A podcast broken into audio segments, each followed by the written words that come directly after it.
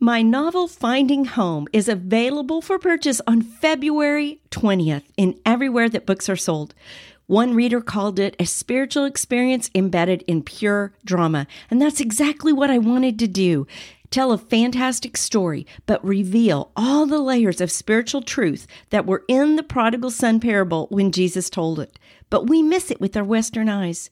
You will be amazed at the Father's incredible love for you. You can find out more on my website, Susan K Macias dot com backslash finding dash home. Welcome, friend. Do you find yourself with an empty nest and a faded vision? Then you're in the right place. God still has a calling and mission for us in the second half of our lives, because you know what? We're not done yet. So join me, Susan Macias, author, speaker, and empty nest mom, and let's explore how our family, our church, and our world needs us. Welcome, friend. You know what? Christmas is coming right around the corner, and it's such a treat when our adult kids come back home for the holidays.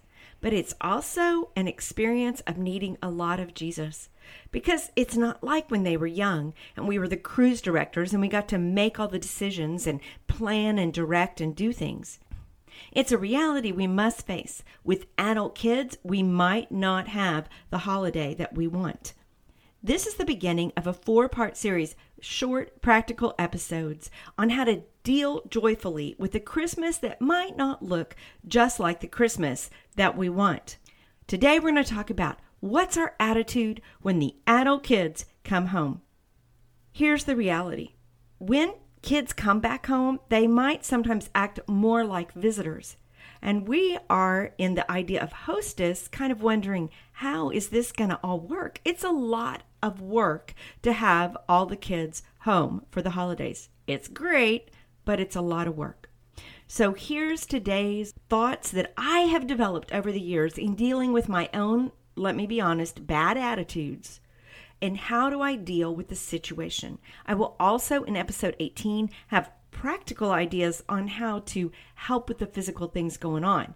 But today, it's just this attitude in my heart. How can I serve like Jesus? And I look to how he dealt with his disciples to get my ideas. Okay, first point, keep the big picture in mind. Jesus was always pointing back towards his Father. Even when the disciples were confused and not getting things right, he was always got his mission, pointing back to his heavenly Father and looking forward to his crucifixion, his assignment here on earth. We want to build wonderful family memories and opportunities of togetherness that they'll remember after we're gone. After Jesus was gone, the disciples could look back on the loving relationships and conversations they had had with him to move forward. That's what we want to do. As we come in to this, the second idea is that we need to keep our eyes looking forward, not behind.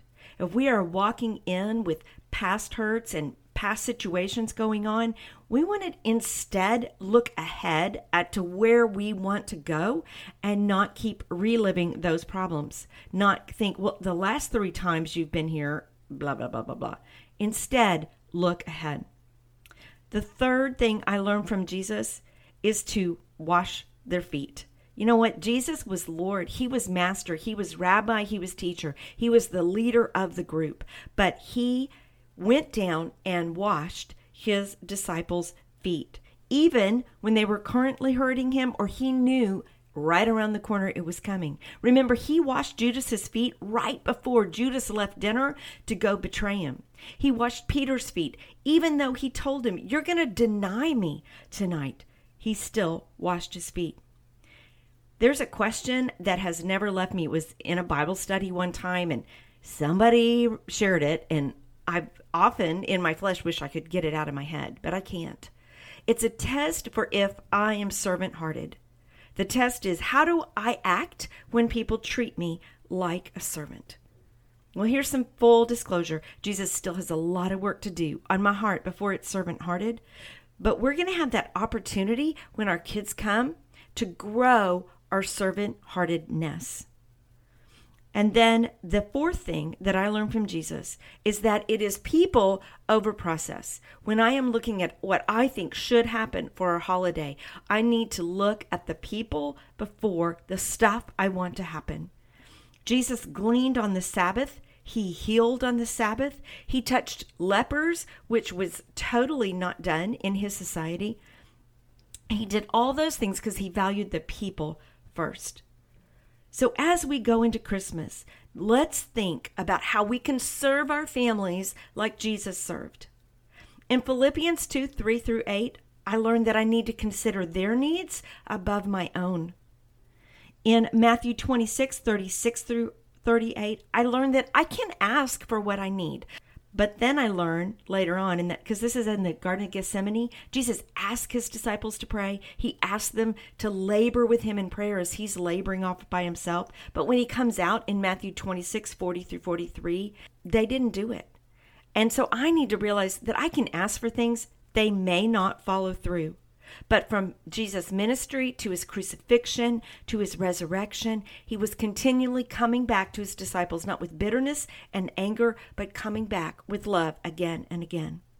And through all of Jesus' ministry, I learned that I need to value my time, my fellowship, and my relationship with my kids over any vision I have of what's supposed to happen. I can leave that to my Heavenly Father, but I need to deal with relationship. And that is a tall order. If you're wondering how you're going to pull that off, let me tell you what I've learned. And I also get this from Jesus' ministry. His most prioritized method of getting his heart ready for what he was doing was to get away and pray. And if that means that we got to stay up late or we got to get up early and we've got to really spend time with our Heavenly Father to line our hearts and our minds and our wills and our emotions up with his, then that is absolutely the most important thing we need to do this Christmas. It fills us up with his love so that we're not looking to our spouse or our kids to fill our emotional needs. It gives us a well of sacrificial love from Jesus to give to others. In episode eighteen, I'm going to share some practical ideas to help the day go smoothly. In episode nineteen, I talk about what it is that we can be praying for in those times away with the Lord. And in episode twenty, I'll give you some ideas for those years when none of our kids are coming home and we have this different lonely Christmas. What can we do then? Let's have a Merry Christmas, no matter what kind of holiday we have. Thanks for joining me today. Check out my website, Susan K Macias dot com, to find more encouragement and to be empowered toward taking your next step. Connect with me on Facebook or Instagram at Susan K. Macias. If you enjoyed the podcast, would you please leave a review on Apple Podcasts, Spotify, Google Play, or whatever platform you listen on. Subscribe and share it with a friend who needs some encouragement to pursue God's call. And what about you? What's Jesus calling you to do? Be brave. Take a baby step. Do the next thing. Because you're not done yet.